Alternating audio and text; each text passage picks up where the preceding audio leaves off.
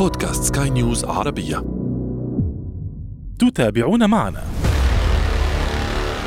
أخطر حاجة القوارب المطاطية اللي ما عليها إنارة، ووقت الغروب وانت ماشي بالقارب وهو أمامك. تتجنب الأمواج الجاية من القوارب الثانية عشان تعرف انت ماشي في المسار الصحيح. خلي الضوء الأخضر انت في قاربك على البوية الخضراء. محركات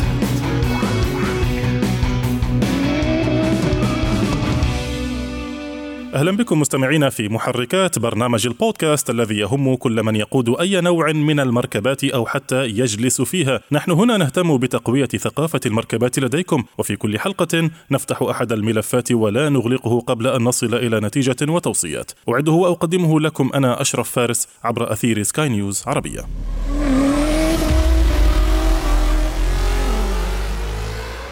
ليس الأمر مجرد مقود كبير وبحر مفتوح، هناك عوامل كثيرة تلعب دورا في اتزان القارب أثناء القيادة والحفاظ عليه دون أن ينقلب.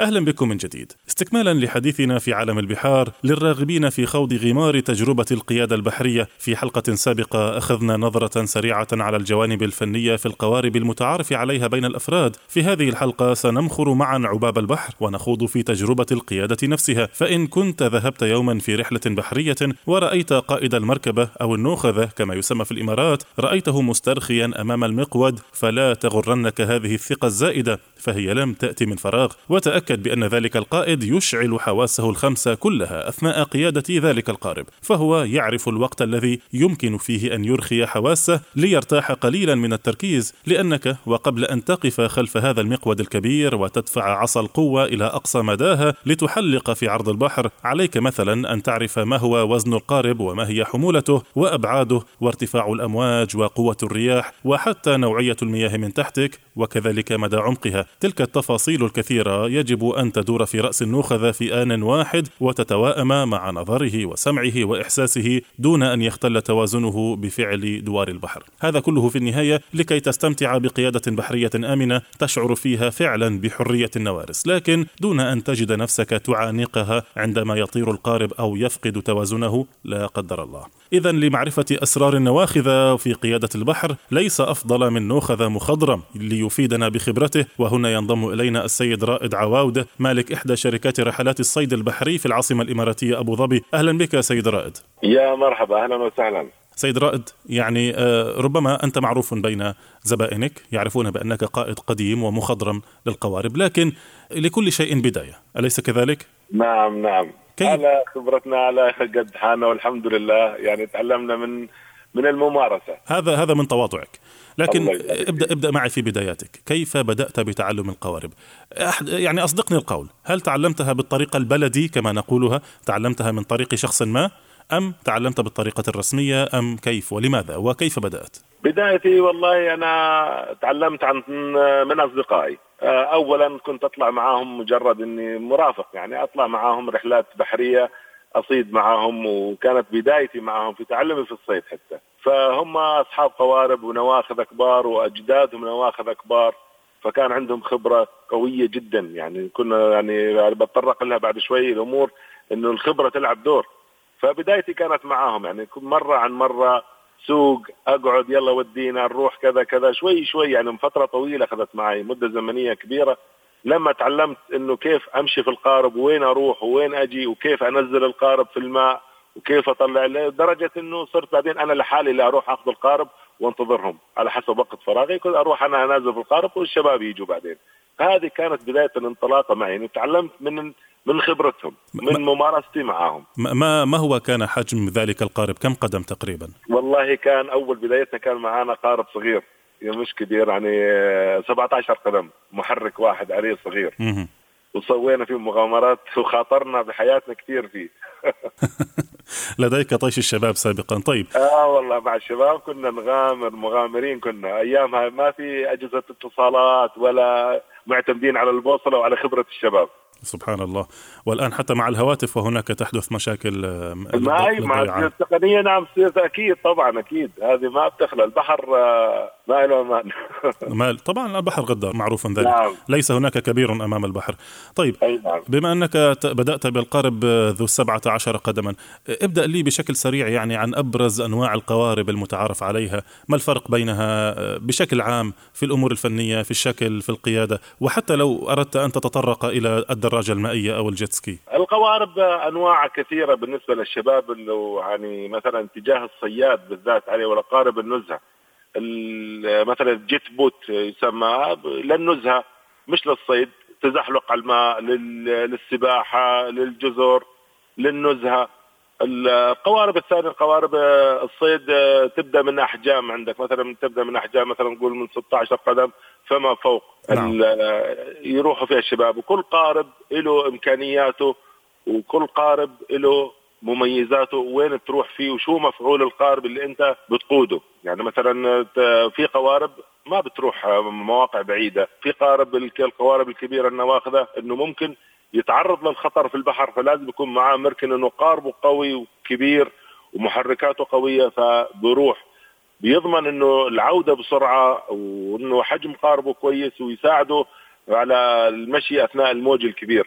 نعم. أربع قدم، خمسة قدم، سبعة قدم، إنه ممكن يرجع بالسلامة إن شاء الله. هذا الفرق بينهم. طيب يا أخي، أنت ذكرت قلت لي القوارب مثل الجيت بوت، على ما أتصور هذا الجيت بوت هذا الذي يأتي بمقدمة مغلقة ومحركه مغلق، ليس ليس واضحا في الخلف كما في القوارب قوارب الصيد، صح؟ نعم. طيب طالما أن المحرك مخفي ومغلق وليس هناك شفرات ومراوح بارزة أمام خيوط الصيادين، طب ما المشكلة إذا قمت بالصيد من ذلك القارب مثلا؟ ممكن الصيد فيه، بس إنه مثلا كيف يعني بيكون ضيق الجيت بوت، ما بمشي مسافة، ما بدخل، يعني نادر ما أشوف الجيت بوت في البحر المفتوح، وبكون الجلسة فيه والحفة تصميم القارب مش للصيد. في شباب يطلعوا بصيدنا، ممكن متوقف أي واحد يوقف ويقعد يرمي وكذا، لكن ما بياخد حريته إنه طالع في قارب هذا مهيئ للصيد. ممكن يعني عادي بتصير الجيت بوت، يعني تسعين بالمئة من الناس نزهة. نعم. للسباحة، للجزر، للتزحلق، للمظلات، للأمور هذه. يصلح يعني أكثر في المناطق الهادئة أم يمكن التعامل فيه؟ المناطق الهادئة فقط. يعني مثلا الجيت بوت الصياد ما بيرغبوا، طب سير طب معاه ويدخل، حتى الشباب يدخل على البحر المفتوح لازم يكون البحر هادئ على الآخر مشان يدخل فيه. ليش؟ مشان ما يضل يطب يطب يعني تقصد أنه يمكن أن يتقلب، يعني مش يتقلب، يصير يضرب في الموج. أها نعم. أيوة، لأنه أحجامه صغيرة غير الكبيرة، كبيرة لا وضع آخر. طيب هذا الجيت بوت أو القوارب الأخرى، ما الفرق بين قيادة قارب جيت بوت مثلا عشرة قدم ولا اثنا عشر قدم وبين قارب صيد يصل طوله إلى اثنين وثلاثين قدم أو حتى أربعين قدم؟ القيادة تقريبا متشابهة، بس مثلا القيادة في الجيت بوت تتجنب الموج. كيف يعني كيف أتجنب الموج؟ هذا يأتي لوحده، تجده أمامك فقط. يعني لا مثلا يعني لو قارب جيت بوت ماشي وشاف قارب كبير معاكس لي، يعني الموجات من قارب لقارب، كل قارب يعطي موجة للثاني، هذا راح أتطرق لك فيها كمان شوي، فيها خطورة كبيرة هذه. نعم. فالقيادة في الجيت بوت إنه تكون حذر شوية وتتجنب الأمواج الجاية من القوارب الثانية. والقوارب الثانية يعني مثلا قوارب الثلاثين قدم مثلا المفتوحة للصيد العادية أسهل بكثير من الجيت بوت، أسهل، سلسة أكثر، وممكن تصميم القارب من الأمام إنه يرص الموجة، إنه يركب عليها بصورة انسيابية أفضل من الجيت بوت. تكون مقدمته تشبه الحوت نوعا ما. أيوة، تكون كذا مشان تشق الموج، مشان ما يصير فيه خبط وضرب. نعم جميل. طيب آه كنت سوف أسألك الآن بعد قليل عن موضوع الموجات، لكن في بداية الحلقة كنت تتحدث عن خبرة النواخذة. ما هي الفارق بين خبرتك وبين خبرة شخص أكبر منك؟ لا أتحدث عنك أنت كأبو محمد، لا، أنا أتحدث عن خبرة أي شخص مستجد ليقود القارب. يعني في النهاية البحر هذا مفتوح، وليست هناك لا إشارات وليست هناك، لا بل هناك بعض الإشارات الخفيفة عشان نكون واضحين، هناك بعض العوامات في الماء، لكن بشكل عام يعني البحر مفتوح وليس مثل الطريق أو الشارع. فما الفارق بين نوخذة كبير وبين نوخذة صغير؟ هل فقط أراعي كما قلت أنت منذ قليل، أراعي حجم القارب الذي حولي وأراعي حجم قاربي، لابد أن أراعي هذه النقطة، أم ما هي الأمور الأخرى؟ الأمور الأخرى يعني على حادثة صارت معي أنا شخصيا. يعني مثلا كنت مع النوخذة الأستاذي، هو أنه وصلنا في عرض البحر بعيد، رحنا مسافة مقارب ساعة وصار في ضباب، وحبينا نروح نرجع للبيت، فأنا استغربت منه، قلت له كيف بدنا نرجع؟ ولا قال لي ما يهمك نرجع عادي. فقلت له إن شاء الله يا رب. فهو منتبه لعملية تسمير القار، بعدين عرفتها من وين سمر فينا وين كنا ماشيين واتجاه الموج، فقال لي اتجاه العودة من هنا. وكان في كان لسه ليل يعني، في في ضباب وفي ليل، الرؤية صعبة واحنا غير واحنا انا مش عارف فين الموقع اللي كنا فيه. فهو انتبه انتبه للامور هذه. نعم. ف... فانتبهت بعد ما خلصنا الرحلة روحنا في اتجاهنا، ففرقت معاه المسافة تقريبا لموقع الانطلاق اللي طلعنا منه العودة مسافة نص كيلو فقط، راح عدى المسار يعني كان ماشي في الطريق الصحيح. فهنا الخبرة بتلعب دور، انه كيف راح وكيف رجع وين موجود وين كذا، هنا الخبرة تلعب دور. نعم. طيب آه هناك بعض العلامات في الماء كما قلنا منذ قليل، هناك عوامات في نصف الماء في منتصف الماء، هناك إضاءة ألوان موجودة على القوارب، هناك إشارات حتى يعطيها أصحاب القوارب لبعضهم البعض، حدثنا عن هذه الأمور. أيوة، العوامات البحرية الموجودة اللي بنسميها احنا بويات. نعم. البويات هي في في منها إرشادية للطرق وفي منها تحذيرية. الإرشادية اللي منها المداخل على الدخول والخروج، المارينا، آه، الأخضر والأحمر، ممرات مائية. هذه ممرات ماذا تعني؟ ماذا تعني؟ أنا أجد أنا أنا ألاحظ هناك عوامات عليها ضوء أحمر وأخرى عليها ضوء أخضر، والقوارب أيضا عليها نفس الضوء أحمر وأخضر وضوء أبيض. نعم. أحيانا. نعم. الضوء الأحمر يعني مثلا أنت داخل في أبو ظبي، تخلي الضوء الأخضر على الأخضر أنت في قاربك على البوية الخضراء، عشان تعرف أنت مسارك، أنت ماشي في المسار الصحيح، إنه ماخذ أنت اليمين، فأنت داخل ويكون البوية الخضراء على يدك اليمين في الدخول. يعني وال... إذا كانت العوامة الخضراء أمامي فلابد أن أعطيها الجانب الأخضر من قاربي، الضوء الأخضر. نعم. صح؟ الجانب الأخضر من قاربك. نعم. ثم أنت ماشي في اليمين. نعم. والأحمر نفس الشيء، لكن هذا في الدخول، لكن في الخروج يختلف. وعندك الليت الأبيض اللي في جميع القوارب فوق، إذا أنت كنت ماشي في القارب وشفت قارب ثاني أخضر وأحمر اعرف أنه هذا القارب مقابلك قادم إليك. لكن إذا أنت ما شفت نهائيا إنارة في القارب اللي أمامك، بس إنارة بيضاء، اعرف أنه القارب هذا ماشي في نفس المسار اللي أنت ماشي فيه. يعني غير مسارك. لا، مش غير مسارك، أنت ماشي هو أمامك. نعم. ما ب... ما بتشوف الأخضر والأحمر إلا إذا كنت مقابل وجها لوجه مع القارب اللي أمامك. نعم. لكن إذا شفت الضوء الأحمر لقارب أمامك فقط بدون الأخضر، اعرف أنه الطريق له، أنك أعطي له مجال هو يمشي، إنه هو أنت على يساره. إذا شفت الأخضر الطريق الأفضلية لك، إذا جاي سبحان الله كأنك تكشى قف وامشي. نعم. هذه العلامات في حال كان لم يكن هناك إضاءة في حال الليل. طبعا طبعا الإنارة كلها في في الليل، هذه كلها إنارة اللي في الليل. طيب جميل. نقطة أخرى، تحدثت منذ قليل عن الموجات، سوف أعود لك في موضوع الموجات لاحقا، لكن كنت أريد أن أسألك عن الاتجاهات. أنت تحدثت منذ قليل عن النواخذ القدام القدامى كيف يعرفون الاتجاهات لوحدهم بالبوصلة، والآن تستخدمون أجهزة حديثة وألمانية وهواتف وإلى آخره، وهناك من ما زال يضل الطريق. نفترض أن جهاز الجي بي اس، جهاز تحديد الموقع، تعطل لأي سبب من الأسباب. نعم. كيف أعرف طريقي لوحدي؟ هنا الاعتماد على الخبرة، وفي هذه غلط كبير اللي ما يتعلمها أغلب اللي عندهم قوارب، إنه كيف يمشي على البوصلة في حالة خروجه من مثلا، إذا كنت مثلا في أبو ظبي طالع عالي أبو ظبي للبحر، انتبه للبوصلة، شوف الاتجاه اللي أنت ماشي عليه رقم كم.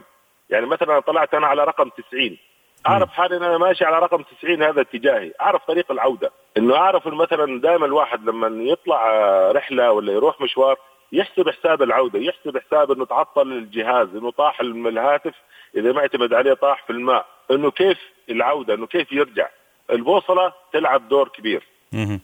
هذه لأنها ثابتة في القارب، موجودة تقريبا في أغلب القوارب إذا مش كلها كامل موجودة البوصلة. طيب جميل. طيب أحيانا أنا أركب مع مع سائقي قوارب أو قائد قارب أو نوخذة، أه وأجده يأخذ طرق التفافية ونحن في الماء، يعني ليست هناك كما قلنا، ليست هناك لا طرق ولا إشارات، ويأخذ طرق التفافية. أسأله لماذا؟ يقول لي لا، هذه المنطقة فيها مرجان، هذه المنطقة فيها صخور. نعم. كيف يعرف لوحده دون دون الاستعانة بمعدات؟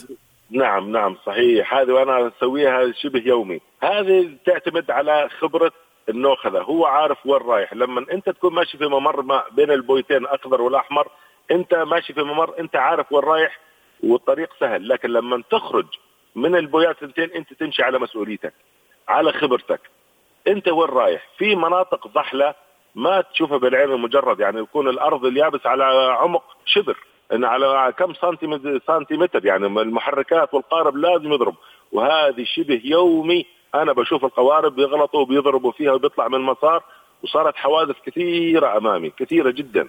هل يمكن ملاحظتها بالعين المجردة؟ لا، صعب، خصوصا بعد أول الغروب وانت طالع، لكن في العين المجرد ممكن تشوفها إذا أنت في النهار وواقف وتشوف أمامك، لكن إذا قاعد جالس على الكرسي ومسترخي وتكون ما تكون الشمس عاكسة في وجهك، هذه ما تشوفها في النهار، لكن إذا واقف كذا تبين واضحة إنه المنطقة اللي أمامك ضحلة. كيف يكون؟ ما هو لون؟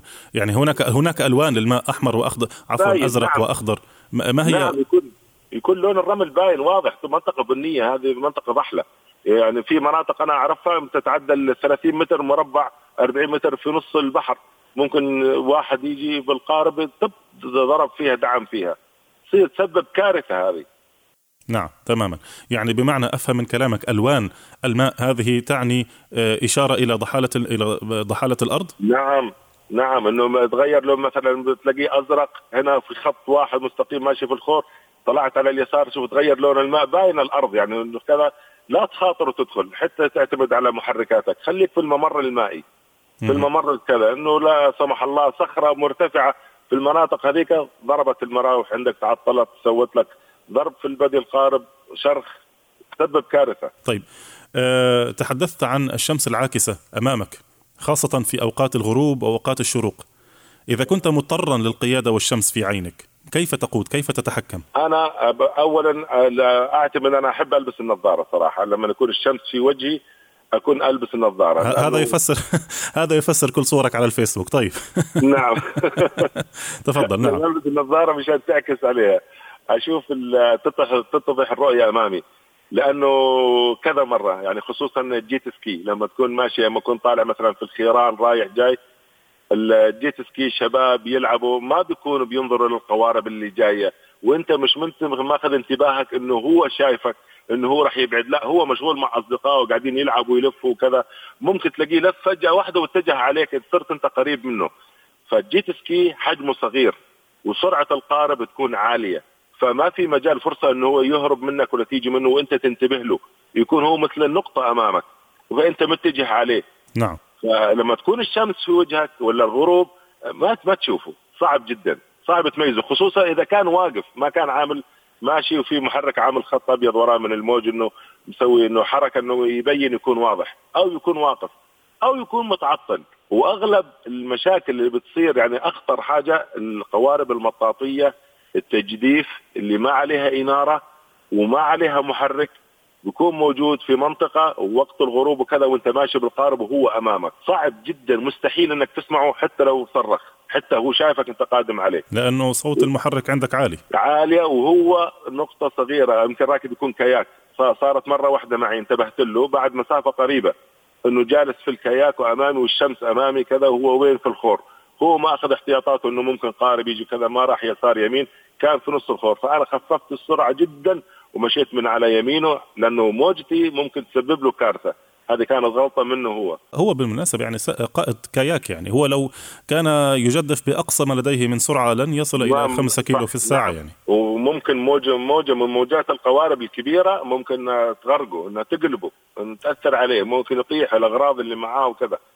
هذه بطرق لك يا المخاطر اللي الأغلاط اللي بيسووها بعض الشباب في القوارب الصغيرة لما يطلعوا للصيد، يعني ما يأخذ معاه إنارة، مهمة جدا في الليل، صادفتها كثيرا من الأحيان أنا إنه أشوف قارب لما بيني وبينه ما في خمسين متر.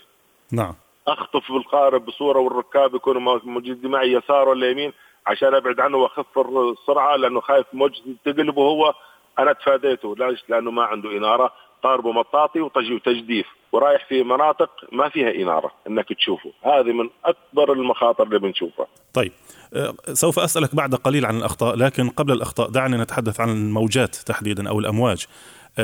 عندما تقود أنت قاربك الكبير وليس الجيتسكي، كيف تعرف السرعة المناسبة للتعامل مع الموجة؟ هل تناور حول الموجة؟ هل تتسلقها؟ كيف تتعامل مع الموجات؟ الموجات هذه قصتها قصة. الموجات لازم كل موجة وكل وضع بحر له سرعته، الموج الكبير له سرعة والموج الصغير له سرعة. مثلا إذا في موج صغير مش كبير اثنين ثلاثة قدم، أنا من الناس اللي بزيد السرعة وبقص الموج، بخلي القارب مرتفع فوق وبقص الموج وبمشي. لكن إذا صادفتك أمواج كبيرة بدك تخف السرعه، تاخذ السرعه المناسبه انه بوز القارب ما يغرق من الامام يضرب في الموجه، تخف شويه وانه ما ينزل تلحقك الموجه الخلفيه اللي ورا تدخل عليك، تمشي بسرعه مناسبه بين موجتين وتطلع بصوره انسيابيه يا يسار يا يمين.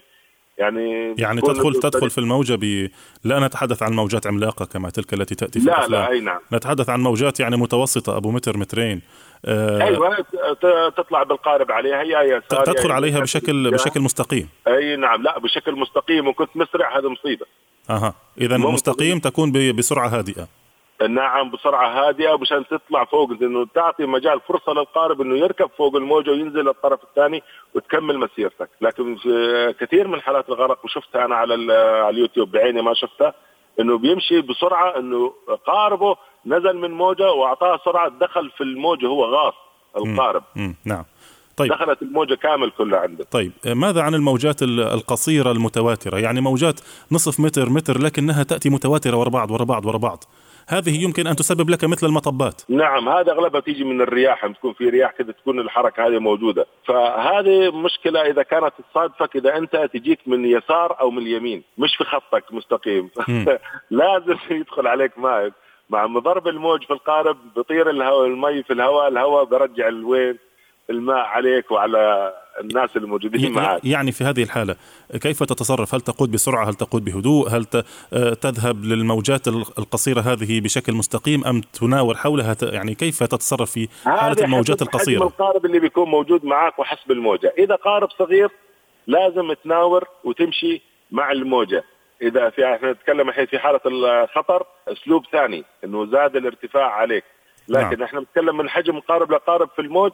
إذا القارب صغير لازم تناور، لكن إذا القوارب الكبيرة مثلا ثلاثة أربع قدم خمسة قدم، قوارب ثمانية وثلاثين قدم فما فوق، هذا بيمشي، هذا بروح. لو جاء عليه شوية ماء مائع دخل عليه ماء وهذا بيمشي عادي بروح، ما بهمه. نعم. القوارب الصغيرة لازم يكون يناور. نعم. طيب أنا أشوف الوقت يعني أزف، أنا عندي الكثير من الأسئلة لكن أخذنا الحوار والحوار معك جميل. نعم. لكن هناك كان سؤال أخير كنت سأسألك فيه، وهو أنت كنت تريد أن تتحدث عن أبرز الأخطاء التي يرتكبها قائدو المركبات المستجدين إن صح التعبير. هذه أبرز الأخطاء اللي أشوفها يوميا، إنه يصطحب معاه بترول في القارب احتياطا، عنده رحلة طويلة، لكن خزان البترول اللي حاطه الموجود معاه غير مصمم إنه يحفظ فيه بترول.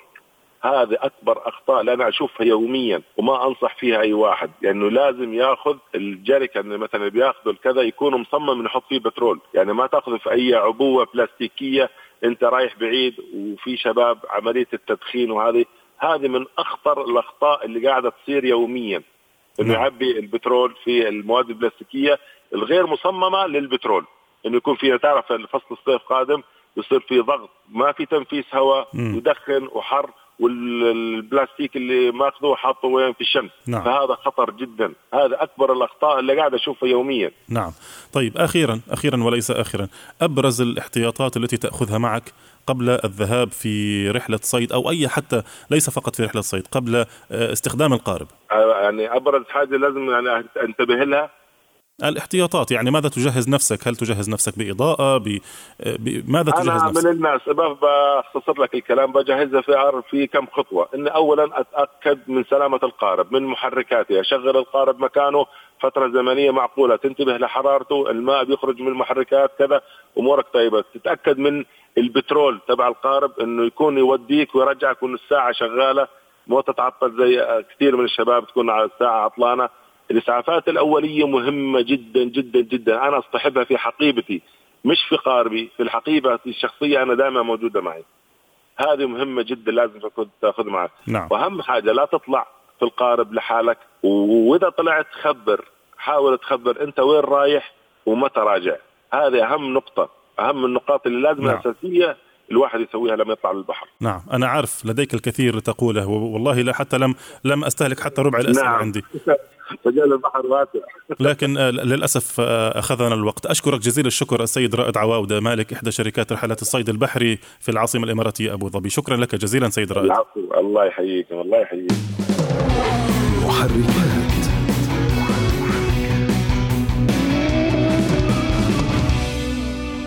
أنتم مستمعين الكرام، إذا حاز هذا البودكاست على استحسانكم يرجى منكم إعطائه التقييم المناسب، وإذا كانت لديكم أي تعليقات أو تحسينات يسعدنا أن نستقبلها دائما، سواء كان ذلك في رسائلكم إلينا عبر وسائل التواصل الاجتماعي أو في التعليقات أسفل هذا البودكاست إذا كانت ميزة التعليقات متاحة.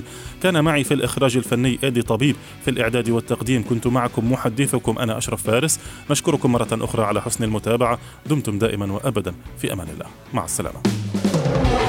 محركات.